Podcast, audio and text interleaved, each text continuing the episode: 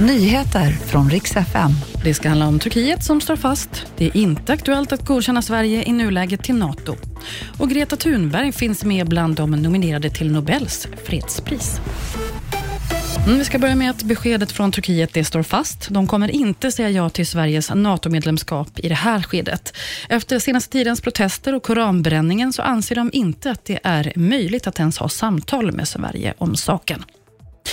Elpriset det går uppåt igen. Imorgon så kommer vi få ett spotpris som hamnar strax över en krona kilowattimmen. Och det här gäller alla fyra elområden i Sverige imorgon enligt preliminära siffror från Nordpol.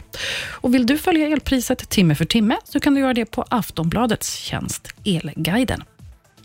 Så har nomineringarna till Nobels fredspris 2023 börjat dyka upp.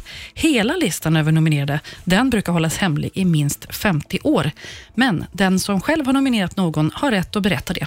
Så några namn brukar ändå bli offentliga och bland de nominerade som har kommit ut så hittar vi bland annat flera Putin-kritiker och även klimataktivisterna Greta Thunberg och Vanessa Nakate från Uganda. Det var nyheterna. Jag heter Maria Granström.